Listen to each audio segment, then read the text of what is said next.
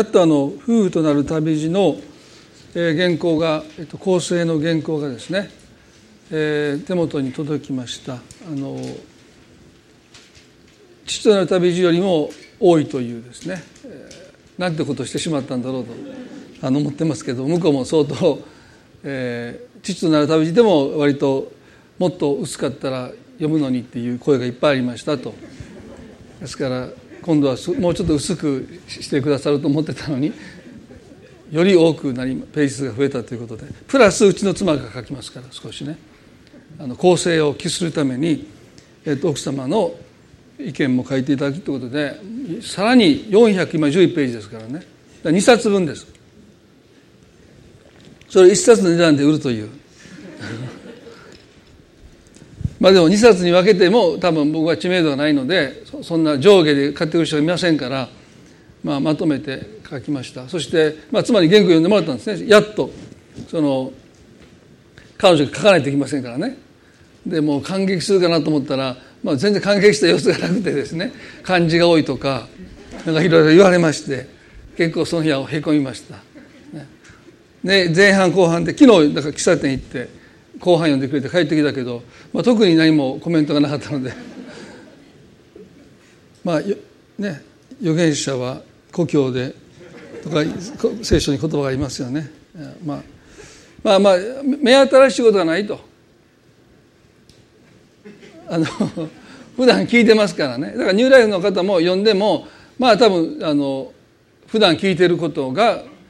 編集されて載ってるだけですからね。やこんなん聞いたことないわっていう出し惜しみしてませんからもうだからまあそんなに感動はないと思いますね。でも遠く離れれば離れるほど、まあ、感動は大きくなっていくんですよ、ね、だからまああの遠い国の人に手を取って活字に飢えてる人だったら喜んで411ページ読んでくれるんじゃないかなと、まあ、思いますけどまああの今年中に編集してあの、まあ、今削ろうとしてちょっとね削ろうとしてるんですね。だからちょっと削りながらあの来年早々に、えー、あの皆さんの手元にね一人10冊届ければいいかなと思っています。えっとまあ、今朝も「神の心への旅路」ということで、え今日はですね「神との友情」というテーマでお話をしたいと思います。カナダのリージェント・カレッジという、まあ、有名な学校の霊性神学を長年教えておられたジェームス・フーストンという先生が「神との友情」という本を書かれました、まあ、随分もう前ですけれども。でこの序文の中で彼はこのように書いています。長い間私はあ長い間祈りは私の信仰生活の中でおそらく最も弱い側面だったと思います。何年も劣等感と財政感を味わった後初代教会の恐怖アレキサンドリアのクレメンスの言葉に出会いました。彼によると祈りとは神との友情を育てることなのです。この言葉を通して私は祈りについて新しい見方をするようになりました。それからというもの神に立派な祈りを捧げようとすることより祈りの生活の中で神と交わろうとする姿勢が育ちましたとおっしゃる、ね、ジェームス・フーストンという先生を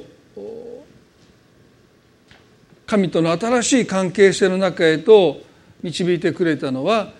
神との友情という、まあ、関係の捉え方ですね。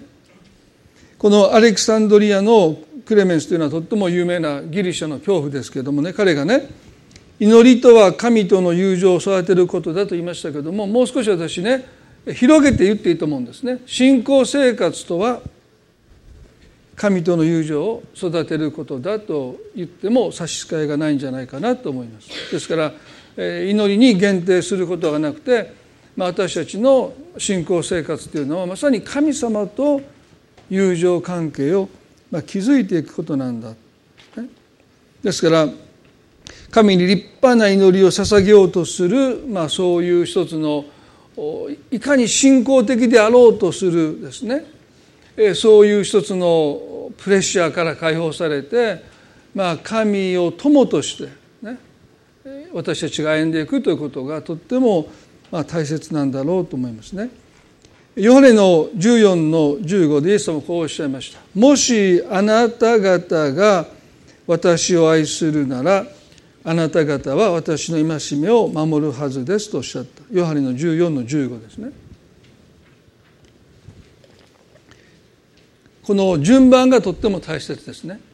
もしあなた方が私を愛するならあなた方は私の戒めを守るはずですとおっしゃったんですね。ですが愛することが絶えず先に来ないといけないですね。でもどうでしょうか？もし私たちが、ね、信仰生活とはということを考えるときに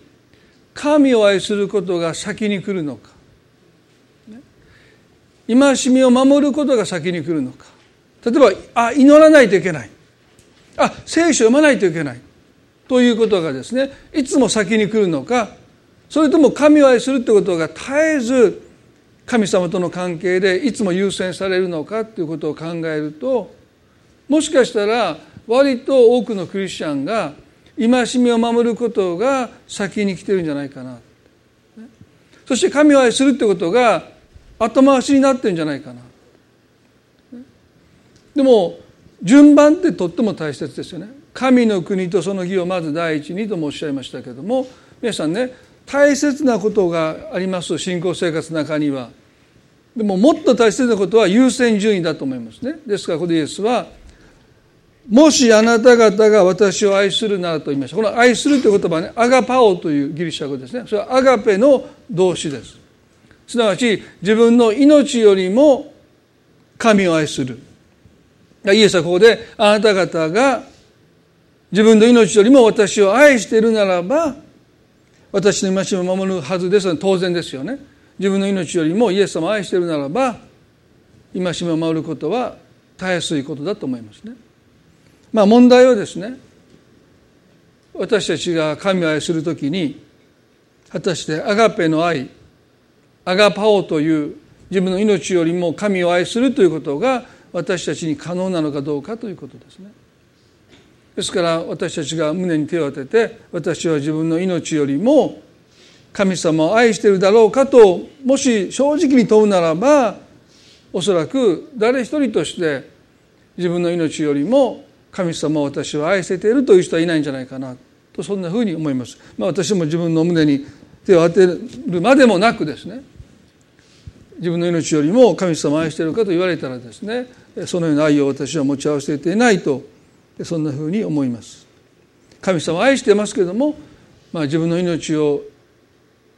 よりも神を愛せててるかというと愛せていないと思いますねですからこの神をアガペの愛で愛していくということはでもやっぱり私たちが目指すべきところだと思うんですね。自分の命よりも神様を愛していくそういうところに私たちの愛を成長させてくれるのが実は友情なんだということなんですよね。神様との友情っていうものを私たちが育んでいくことを通してやがてアガペの愛で神を愛する者に私たちは変えられていくんだというですね。ヨハネの15の13でイエス様こうおっしゃいました。人がその友のために命を捨てるというこれよりも大きな愛は誰も持っていませんと言いました。イエス様はですね人がその友のために命を捨てるというこれよりも大きな愛は誰も持っていませんと言いました。言い換えれば人が友のために命を捨てる愛が最も大きな愛なんだとイエス様はおっしゃったんですね。人が父母のために命を捨てるよりも人が自分の子供のために命を捨てるよりも人が自分の妻や夫のために命を捨てるよりもあるいは人が神様のために自分の命を捨てるよりも人がその友のために命を捨てるよりこれほど大きな愛がないとなぜイエスがおっしゃったのか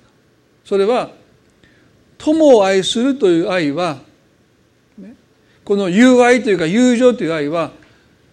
ある意味で最も義務から遠い愛です。子供が親を愛することは義務です。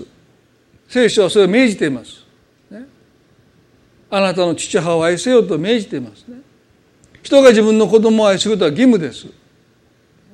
自分の兄弟姉妹肉親を愛することも義務だと言えますね。そして神を愛することもある意味で命じられています。最も大切な戒めは何ですか？心を尽くして思いを尽くして力を尽くしてあなたの神を愛せよと命じられていますからね。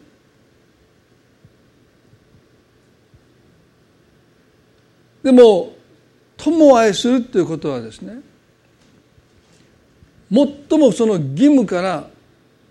遠いということが一つの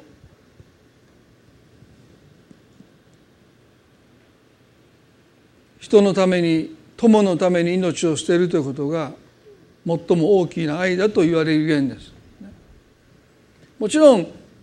人が親のために子供のために妻のために夫のために家族のために神のために命を捨てることも尊いですね。でもそこには何らかの義務的なものがそこにあります。でも友のために命を捨てるということに関してそこに全く義務はありません。神はそれを命じていません。故にそれこそが最も大きな愛だとイエスもおっしゃったんですね。C.S. リースという方が4つの愛という本の中でこの友情についてこのように書いてます。皆さんの資料にも載せてますよね。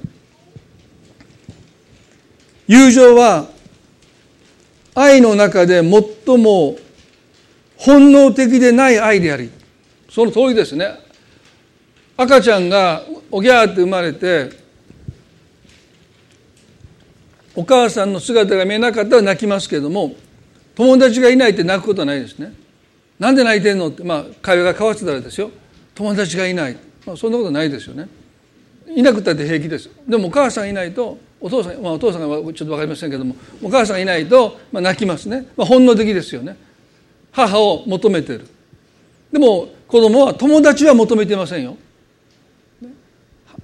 ですから本能的でない最も本能的でない最も有機的でない愛であり最も生物学的でもない最も集団性がないまあここから大事ですね。最も必然性がないなくても何も困らない愛であるすごいですね。C.S. リストはもう偉大な作家ですけども、ね、ロード・オブ・ザ・リングもねあの彼がですね友情とはなくても何ら困らない愛であると言いました。故にですよね。なくても生きていける。故に友のために命を捨てるという愛が最も大きな愛だと言われるゆえんですね。林先生と言いますね「今でしょ」っていう人の本を読んでたらね。彼書いてましたよ。友達なんかいらないってからはっきり書いてます。僕には友達はいません。友達なんか必要ないってはっきり本で書いてました、ね、すごいなと思いました。どうしてか。なくても困らないからだ、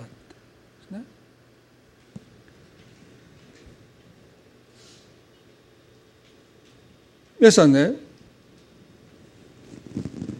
なぜ神との友情っていうものが本来なくても困らない愛であるはずの友情というものが私たちの愛をアガペの愛へと成長させてくれるのかというと、ね、なくては困らないという性格のゆえにそこに必然性がないってわけでしょ。なくてはできていける、ですから最も打算的でない、ある意味で最も純粋な気持ちで犠牲を払っていける。まあそうでない友達関係ももちろんありますけれども一般論としてですね。その他の愛と比べるならば最も必然性がなくてなくても困らない愛であるがゆえにその愛を育んでいくことが実は愛を成長させていくんだということですね。ですから神様との間に私たちが友情を育んでいくということは、ね、逆説的なんです。私たちの愛を成長させてくれる。やがてイエス様が私たちを愛してくださっているように私たちもイエスを同じように愛していけるようになっていく。その愛を育んでくれるものが実は友情なんだって。こんなになくても困らない愛だと言われるようなその友情こそが実は逆になくてはならない愛なんだという、まあ、ここに聖書の逆説があると思いますね。神様不思議ですよね人間の体を作りになった時も聖書に書いてますね。なくても困らないと思える期間が実はとっても大切なんだ友情ってものを私たちはもう一度見直したいと思いますし神様との関係においてもその友情を見直していきたいなと思います。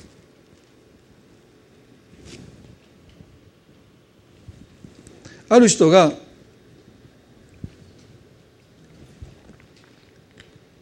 神様との友情という言葉を聞いてですね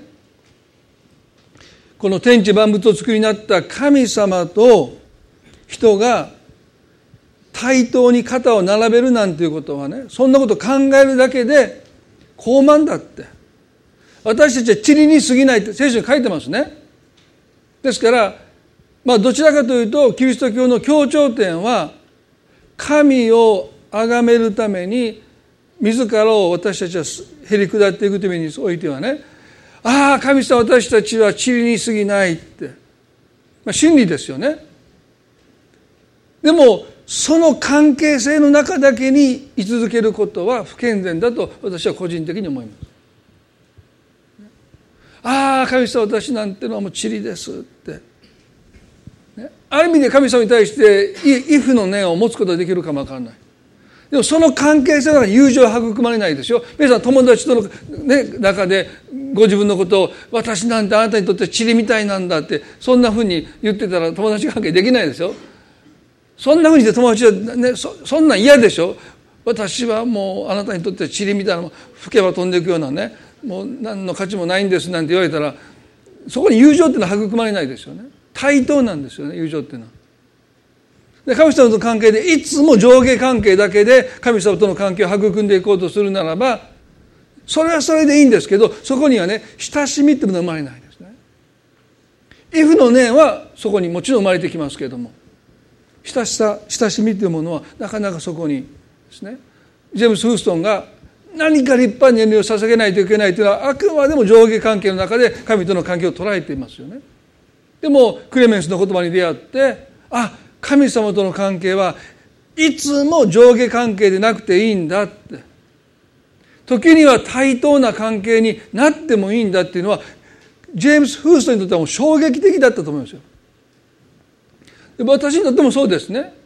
もうこの縦関係だけしか教えてくれなかったので対等だなんて考えたこともなかったです。A.W. 東西という、まあ、もうとっくに、まあ、とっくにということはよくないですけどもずいぶん前に 亡くなったとっても有名なあのアメリカの牧師がいるんですけども彼がですね本の中で書いてました、ね、最近の若い人はね神に対して「言う」って言葉を使う。何事だと怒ってるんですよ彼はね。YOU ですよ。Thy THY 王様にね呼びかける言葉を使うべきだ。なのに最近の人たちは神様に向かって「あなた」って言う。けしからんって、まあ、そんなけしからんとは書いてませんけど、まあ、あの剣幕で書いてました。いつの時代の人かなと思いながらですね。でも彼の言ってことは分かるんです。ね。まあ親しき間にもやっぱり礼儀があるんでしょう。ですから彼にとっては友達を言う「言う」と神に対して呼びかける時の「言う」が同じだっていうのはですね、まあ、日本語だとね。すごいボキャブラがあるじゃないですか。お前、あんた、あなたも含めてね。英語は言うだけですからね。ですからそれがもうどうの慣れ慣れしいのか本当の親しみなのかということはなかなかそのニュアンスでしか伝わってこないんですけれどもこの、ね、確かに親しくなっていくということは堅苦しい呼び名で呼ぶんではなくてまあファーストネームで呼び合うとかですねそんなふうにはなっていくんだろうと思うんです。でも、まあ、それは本質的なことではないと思いますよね。神様いくら私たちが「Hey God」みたいなね「Hey」なんていうアメリカの若い子いるんですよ。神様に言って「Hey」もうそれはびっくりしましたけど「Hey」って言ったからって言って友達という限りじゃないんですよ、ね、別に友情がそこに育まれてるとは思わないですよね。ですから本当の意味で神様と友情を育んでいくっていうことですね。単に慣れ慣れしくあるいは親しく、ね、アバ父も、ね、お父ちゃんっていうでもそうやって読んだからといって確かに呼び名は親しいんだけどでも本当に神様の間に友情が育まれるというと僕はクエスチョンマークだと思います。ね、天のお父ちゃんお父ちゃんって言って本当に親しい関係が築かれるかというとまあ、決してそうではないと思いますよね。聖書の中に神様が最初に友と呼んだのはアブラハムですよね。でも創世記の中に神様がアブラハムを友と呼んだ箇所はないんです。イザヤの41の8で神様が預言者イザヤを通してイスラエルに呼びかけた呼びかけの中でこのように神様おっしゃいました。私のしもべイスラエルよ。私が選んだヤコブ私の友アブラハムの末よとおっしゃった。私の友アブラハムの子孫よとおっしゃった。ですから創世記には神様が直接アブラハムに友よと呼びかけた箇所はないんですけれども明らかに神様がアブラハムを友としてご覧になっていた。私の友アブラハムよそして神様は皆さん一人一人に、同じように呼びかけたい私の友誰々よと神様は呼びかけたいと願っておられるんだということです、ね、ですからアブラハムだけが特別に友と呼ばれただけじゃなくて実は私たち全員が神様の友となることを神様ご自身が願っているんだということ。でそれは人の想像においてそのことが明らかになってますよね。創世記の一章の26節よく取り上げる箇所ですけれども神様が人をお作りになった時にこうおっしゃいました。さあ人を作ろうとおっしゃった。この「さあ人を作ろう」というこの言葉に神様が人を非常に主体的にいやいや仕方なくではなくてはっきりと目的のために人を作りになったということが分かりますね。ですから皆さんが今生きてるということはこのさあ人を作ろうとの神の確固たる意志のもとで私たちは命を受けてるんだということをまず覚えたいですね。ここにさあという言葉があります。身を乗り出してあなたをお作りになったのが神様です。そして何の目的かというとこう書いてますね。さあ人を作ろう。我々の形として我々に似せてと書いてますね。どういう意味でしょうか？我々の形として我々に似せて。神様は別にご自身のクローンをね作りたかったわけじゃない。私たち神様にとっての影武者を作りたいわけでもないしね、例えば天皇陛下で宮家ってありますね。もし何かあった時に、まあ、その血を絶やさないために、ね、もう一つの、まあ、呼びを呼びといった失礼ですね、まあ、バックアップをですね、まあ、バックアップ失礼ですね、まあ、どう言えばまあそのまあ宮家を置いといてでも別に天皇が別に問題なければずっとその日を待っておられるかどうか分かりませんけどもまあ何か万が一のことがあったらもう途絶えてしまうのでそういうふうにしてるわけでしょ。だから神様だって人を作る時にねそういう我々に似せてっていうことはね何か神様がご自身のクローンとかそういうバックアップを作ろうとしたわけじゃない当然ですけど当然そうじゃないですね。この我々に似せてというのはね三位一体の神の交わりの中に人を招き入れるために神は人を作りになったということですよね。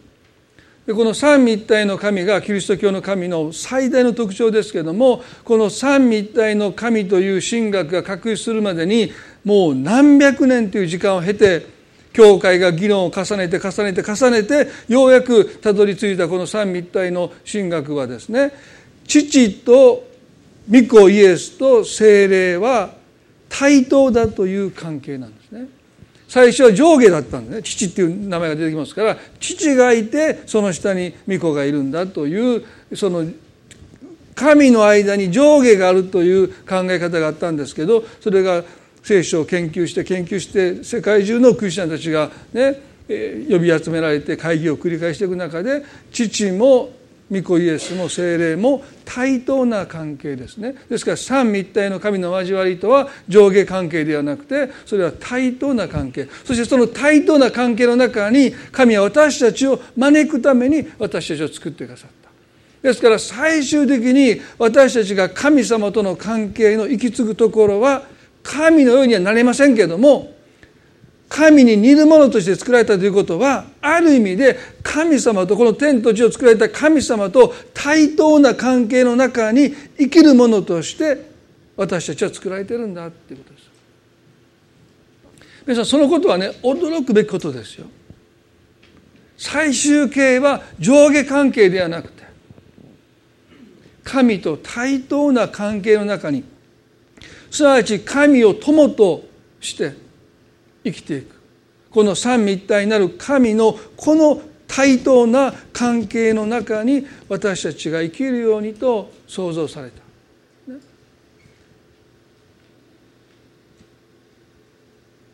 そのことを今日まず私たちは心に留めたいと思います。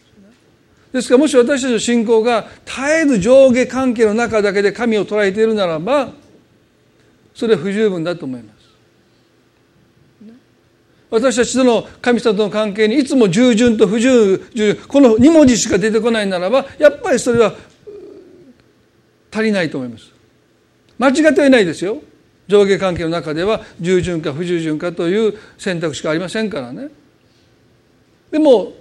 神との友情を育んでいくときに、ね、従順と不従順はなくならないけどももっともっと後回しになりますよ。交わること親しくなっていくことがその関係にとって最も大切ですよ。でそうじゃないと友情なんて深まらないですよね。交わること楽しむこと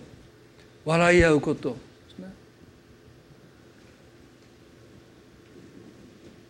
皆さん神様との関係は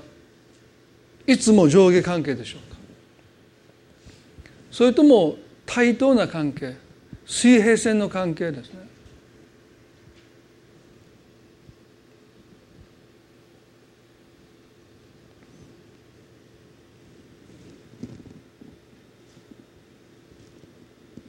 ヨハネの3の16に神様の愛の一つの形が示されてますね。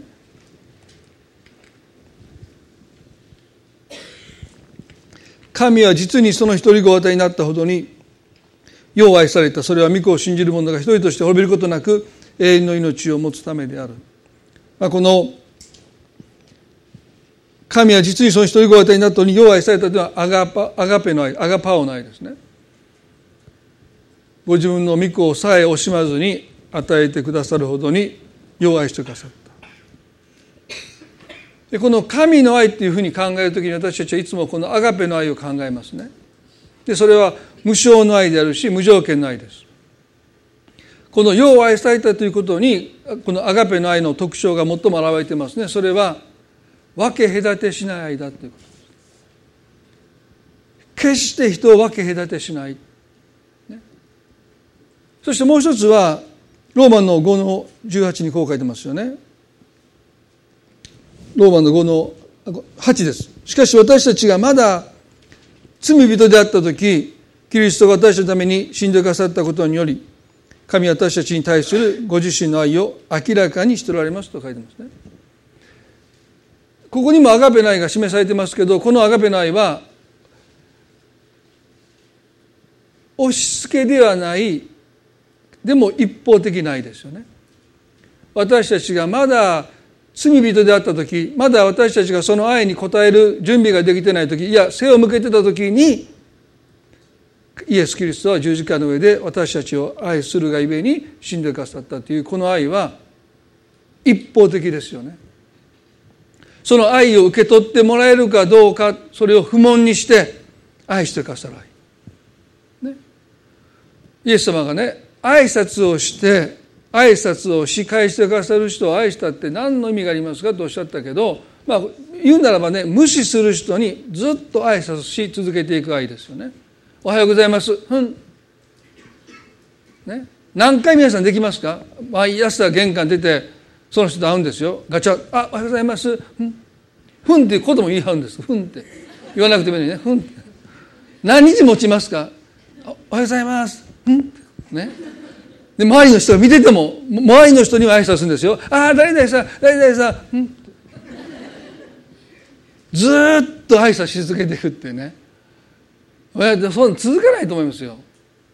だから私たちがまだ罪手だった時に言ったそういうことでしょ私たちがその愛に応える心もないしそんな思いもないしいやあるいは十字架で死んでくださったその救いすらこんなんいらないって捨てられるかもわからないにもかかわらず私たちがその愛を受け取ろうが拒絶しようが全く不問にして愛してくださるのがアガペないっていうのはある意味で一方的なんですよね。ですからアガペの愛の素晴らしさは語り尽くせません。ね、そうやって分け隔てしてしないで愛してくださったから私は救われたわけです。ね、ですから私たちが救われるためにはそういう愛が必要でした。私たちが愛される価値があることを証明して愛してくださるならば誰一人として神に愛される資格ふさわしさを神に証明する人はいません。ね。生きれば生きるほど長く生きれば生きるほど私たちは神様から愛される資格がないことを証明して生きてるんでしょ？クリスチャンになって私たちが気づかされることは、ね、長く生きれば生きるほど神様の愛に私はふさわしくないということを思い知らされていくということ。ですだからそういう意味ではどんどんどんどん私はへりくだせるわけですけども、ね、だからアガペの愛でなきゃ私たちは救われないというのは事実ですよね。でもアガペの愛の一つの、まあ、問題点じゃないんですよ。問題点はないんだけども一つのアガペが一方的な愛であるがゆえに私たちが神様とこのアガペの愛で愛し合うということは非常に難しいという点があります。皆さんあのペトロのお話をご存知ですよね。あなたとなら老であろうと死であると覚悟してますと言いましたその下の念も乾かないうちにイエスなんて知らないと3度イエスを否定します、ね、復活なさったイエス様がペトロに現れてくださってそしてイエスペトロに通ってくださいましたよね。何度もこの箇所をお話していますけれども、ね、私をアガペの愛で愛しますかと問われた。でももうペトロは3度知らないって否定した後ですからね口が裂けても言えません。ですから彼はね私はあなたをフィレオの愛で友達を愛するようには愛していますと答えます、もう一度イエスは私をアガペの愛で愛しますかあなたの私があなたのために十字架で死んだようにあなたも私のために死んでくれますか？って聞かれたらいや私はそんな愛は持ち合わせていません。フィレオの愛友達を愛するような愛であなたを愛してますと答えました。3回目にイエスは私をフィリオの愛で愛してくれますか？と聞かれました、ね、ペトロはそのことに心を痛めたと書いています、ね、いろんな意見があります、ね、でも一つはアガペの愛でくださ愛アガペの愛で愛してくださったこのイエスを私は同じ愛では愛せない。友達を愛するようにしか愛せないという自分の愛の足りなさというものに対して彼は心痛めたんだということも一つですよね。でもう一つ見方はですねそんなことイエス様は分かっておられたわけですよね。なので3度あなたのイエスなんて知らないって言った言い切った最後は呪いを自分にかけてまでして知らないって言った、ね、そのペテロがいくら泣いたって号泣したからって言ってそんなそんなに変わるもんじゃないことをご存知でした。だからイエスはアガペの愛であなたから愛してほしいってなのにあなたは私をアガペの愛で愛してくれないんだと、ね、失望されたわけじゃないんですよ。分かってたから。だからペテロは心を痛めたんだけどもイエスは心を痛めたんでしょうか。あなたはアガペの愛で愛してるのにあなたはフィレオの愛でしか私を愛してくれないんですか？って言ってイエスは心を痛めたんでしょうか。決してそうでないですよ。イエスが求めたのはもちろんペテロをアガペの愛で愛してます。自分の命よりも彼を愛してます。でもイエスが求めたのは互いに愛し合うという関係でした。だからあなたの愛せる愛でいいから私を愛してくれますか？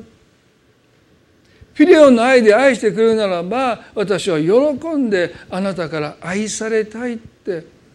イエス様がご自分の身をかがめてくださったのがこの箇所ですよね。なぜそう思うんですか？それは神の御子が神の在り方を捨ててまで私たちと同じようになるために受肉してくださったからでしょ？そこまでしてイエスは私たちと同じようになりたい。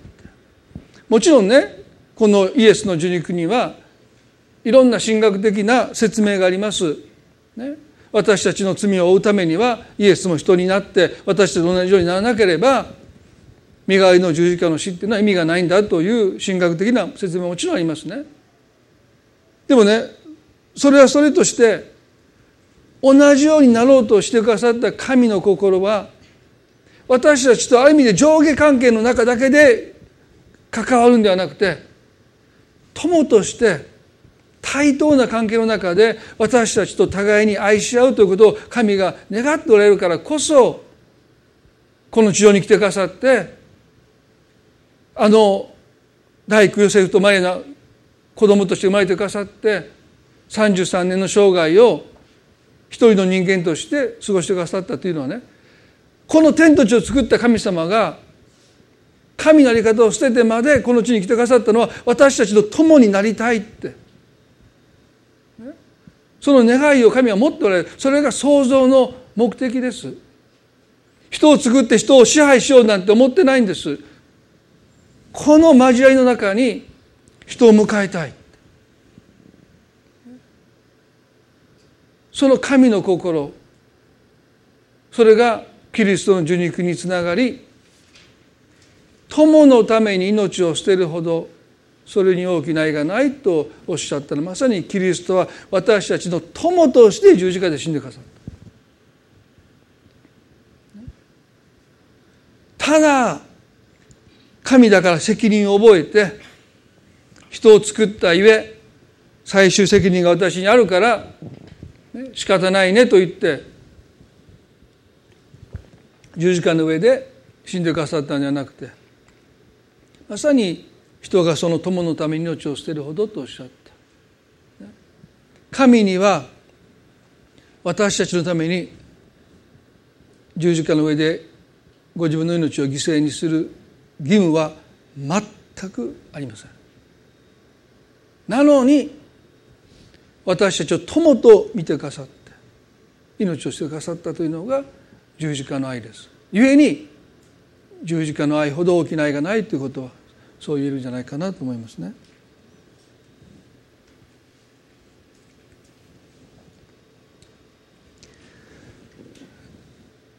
今日、まあ、あとまだメッセージがですねあの何ページもあるので、えー、次回来週この続きをもうしばらくしていきたいと思います。どうぞ皆さんね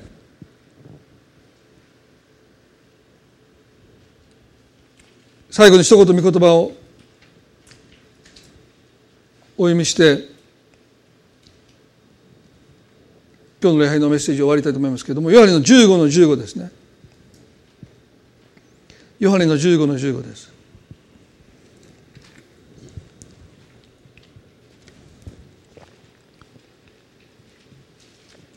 私はもはやあなた方をしもべとは呼びません。しもべは主人のすることを知らないからです。私はあなた方を友と呼びました。なぜなら父から聞いたことを皆あなた方に知らせたからですとおっしゃった。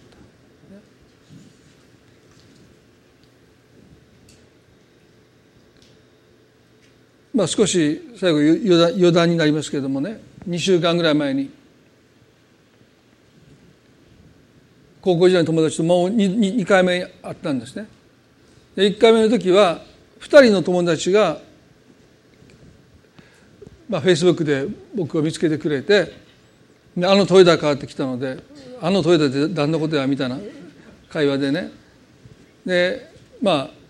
三十何年ぶりに会いましたよね。そして抹消した過去が明らかになりましたよね。記憶が消してたんですけどその二人が覚えてるんだよね。でもう一人のね今度何々も連れていくわって言ったその二人がね。でその名前聞いた時に僕ね全然思い出さなかったんですよ。誰それって。いや誰って仲良かったのに全然覚えてないって。でもそんなこと言ったら彼ショックやぞって。あいつお前のこと覚えてるぞって。全然覚えてない申し訳ないけど。でもその日までに僕の思い出すわって言ってもう思い出そうとしてお祈りもして神様もしねそんな仲良かったんだったら忘れてるはずがないからって言ってもうずっとでもお店行くまでずっと分かんなくてで対面しても分かんなくて誰やこいつみたいなねまあすごく変わっそのね容姿が変わってたらあれですけどもそんな男の人ってそんなすぐ変わらないので、ま、昔のままやんかっていうその際言うんですね。いやずっと分からなくて結局携帯の中にあった写真をですね夏旅行一緒に行ってるんですよ。で僕の横にそいつ立ってるんですね。え？一緒にいつも旅行ね2回ぐらい夏一緒に旅行行ってるんですよ。で何枚も写真見せられたけど僕の横に確かにいるんですけど誰やこいつみたいな。なかなか思い出せなくてね。でずっとたどっていくうちにあお前かみたいな話になって。その時の彼の寂しそうな顔でね俺はずっとお前のことを友達と思って忘れたことないのにお前俺のこともう生きてないこの世にいない存在として 扱えていたことに非常にまあちょっとショック受けてはりましたね。まああの僕記憶が仲も良くないのかなと思いながらですね。まあ結構いろんな人を忘れてるんですけど、まあ、その時ね帰り道ふと思いました。今日のメッセージにつながるんですけどね。その神様ってねどうして私たちの友にそんなになりたいって思われるのか。ね、主の主王の王でいいじゃないですか。ね、でもこの方は私たちの友になりたい私たちから友と呼ばれたい。友情ってルイスが言うようになくても困らない愛なんですよね。なくても生きていけるんですよね。でもそれゆえに愛に親しみを加えてくれるのも友情なんだってですから神様が私たちになぜ友情を求めているかというと何の生産性もないことの中に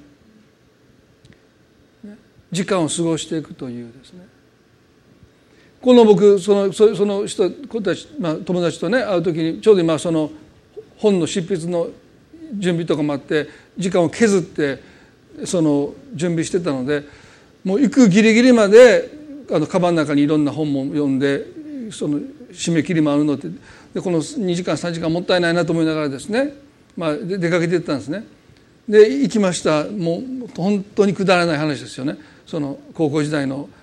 思い出話をずっとみんなするんですよね。僕も結構忘れてるから全然ついていけないんですよ。あの時ああやったこうやって。全然何をこいつで話してんだと思いながら。まあでも3時間4時間あっという間に過ぎたんですね。でね帰り道ねなんかすごく心満たされました。何の生産性もない。ね。僕からしたらもうその何でも35年前の話をそんな楽しそうにみんなしてる。おい全然記憶ないよと思いながら。でもそれでもね何とも言えない一つのね親しみを感じて、ね、そこにはまず一つは利害関係は全くないということですね。もうただ友として楽しんだという時間ですね。それは私たちにとって本当になくてはなくても困らないんだと思います。ね、別にその時間がなくったって生きていけます。もっと生産的にその時間を削ってもっと本を書けるいろんなことできると思います。でもね愛が深まっていくというのはある意味で限りなく義務とか打算とか生産性から離れていけばいくほど愛というものは成長していくんだということも事実ですよね。いつか神様私たちといつもビジネスの話をしたわけじゃないんです。これからこの日本の選挙をどうしていこうかとかですね。もうそういうことをいつもいつも話したわけじゃない。もうただ単に何の生産性もない時間を神と共に過ごしていくということですね。そういったことが神との友情を育んでいく。何を祈っていいかわからないと私たちが思ってしまうのはそこに友情がないからなんです。この人と何を話していいかわからないって思う人との間に友情はないですよ。友達だったら何を話してもいいんですから。祈りが詰まってしまう、ね、おそらくそれは神との友情というものがどこか育まれてない。何を話したっていいんですよ皆さん神様に。愚痴を言ってもいいし冗談を言ってもいいし神様笑わないけどね。何を話してだから何を話していいかわからない何を祈っていいかわからないという思いになった時には皆さんどうかああ私と神様との関係は上下の関係だけにちょっと傾きすぎてるな。もうちょっと対等に何でもいいから神様に話していくという時間をぜひ皆さんねお持ちになっていただいて。そしたら祈りというものが変わりますよね。それが多分フーストンと神様との関係を変えていった祈りが変わったということの意味なんでしょう。祈る言葉が見つからない。祈れないっていうその関係性から私たちは破り出て絶えず祈りなさいってのはそういうことですよね。何を話しても何を言ってもいいんです。神様が私たちの友といてくださるからですね。一言祈ります。恵み深い天の地の神様。この天と地をお作りになった神様が私たちを友と呼んでくださる。もう私はあなた方のことをしもべと言わないとイエス様おっしゃった。そうです。しもべは主人の命令を聞くだけです。そしてそれに従うだけです。でももう私はあなた方を友と呼ぶとおっしゃった。あなたと何でも話すとおっしゃった。あなたに隠し事をしないとおっしゃった。神様あなたがペテロのフィレオの愛をしたい求めてくださった。それは互いに愛し合うというこの友情というものを神様がとっても大切にされてる。こんな私たちを神は友と呼んでくださる。神様私たちもあなたを友と呼びたいです。もちろんあなたに対してイフの念をしっかりと持ちつつでもあなたとの関係がいつも上下関係ではなくていつも言葉を選んで選んで選んで祈り祈りではなくてもっと共に語りかけるようにあなたに語りかけたい。あなたとの関係がもっと親しみのある肩の力が抜けた何でも話せる関係にますますなっていきますよそれが神様あなたの願いです。あなたが人を作りになった時のあなたの目的です。どうぞ一人一人が神様とそのような友情をますます育むことができますように。今日のこの礼拝ありがとうございます。どうか一人一人の上に神様が多くの気づきを与えてくださって。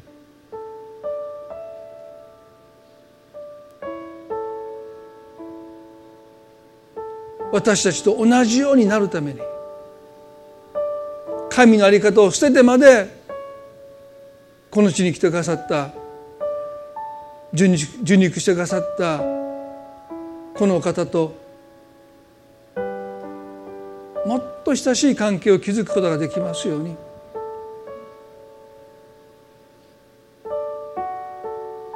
もうすぐクリスマスが来ます。このキリストの受肉を私たちはそういう視点で見つめ直すことができますように。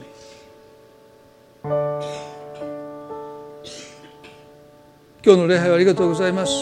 一人一人の上にあなたの祝福がありますように。またそのご家族の上にも等しくあなたの祝福が豊かに注がれますように。私たちの愛する主イエス・キリストの皆によってこの祈りを見舞いにお捧げいたします。それではどうぞ皆さん立ち上がっていただいて賛美を捧げたいと思います。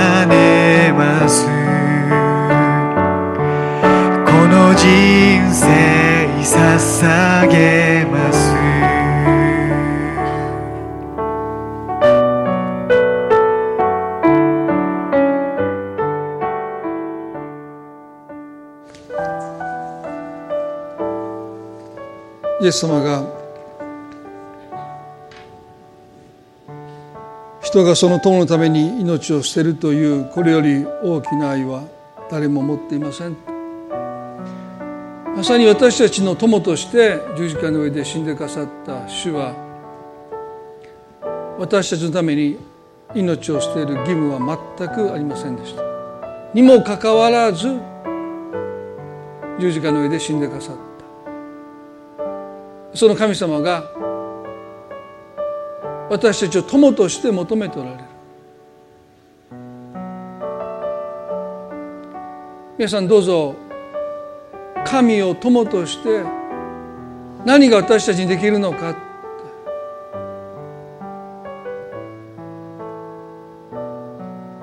思い巡らしながらこの1週間過ごしていただきたいと。しなければという言葉をどうぞ神様との関係の中で一旦脇に置いてあなたが共にするようなことを何が神様に私はできるのかな。そのことを神様はどれほど慕っておられるんだろうか。そんなふうに思わされますね。短く祈ります。神様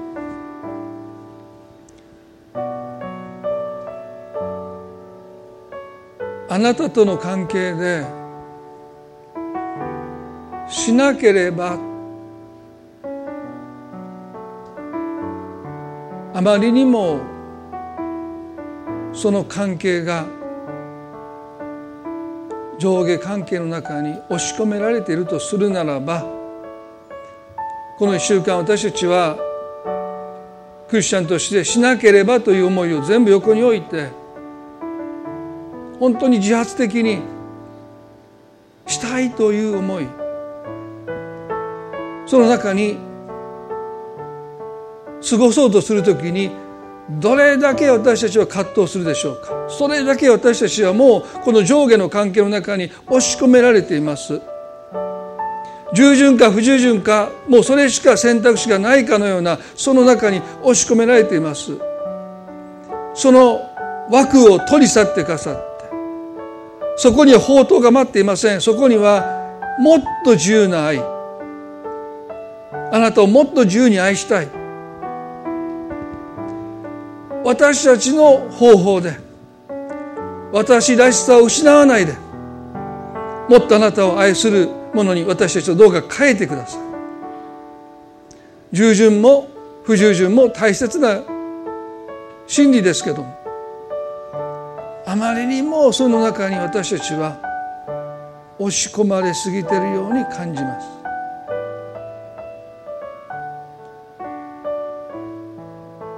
あなた方は自分で自分の心を窮屈にしていると聖書が書いています。今日この1週間この窮屈さから私たちの心を自由にしてください。もっと自由にあなたを愛せますように。私たちの主イエス・キリストの皆によってこの祈りを見舞いにお捧げいたします。それでは今朝礼拝これで終わりたいと思います。互いに挨拶を持って終わっていきましょう。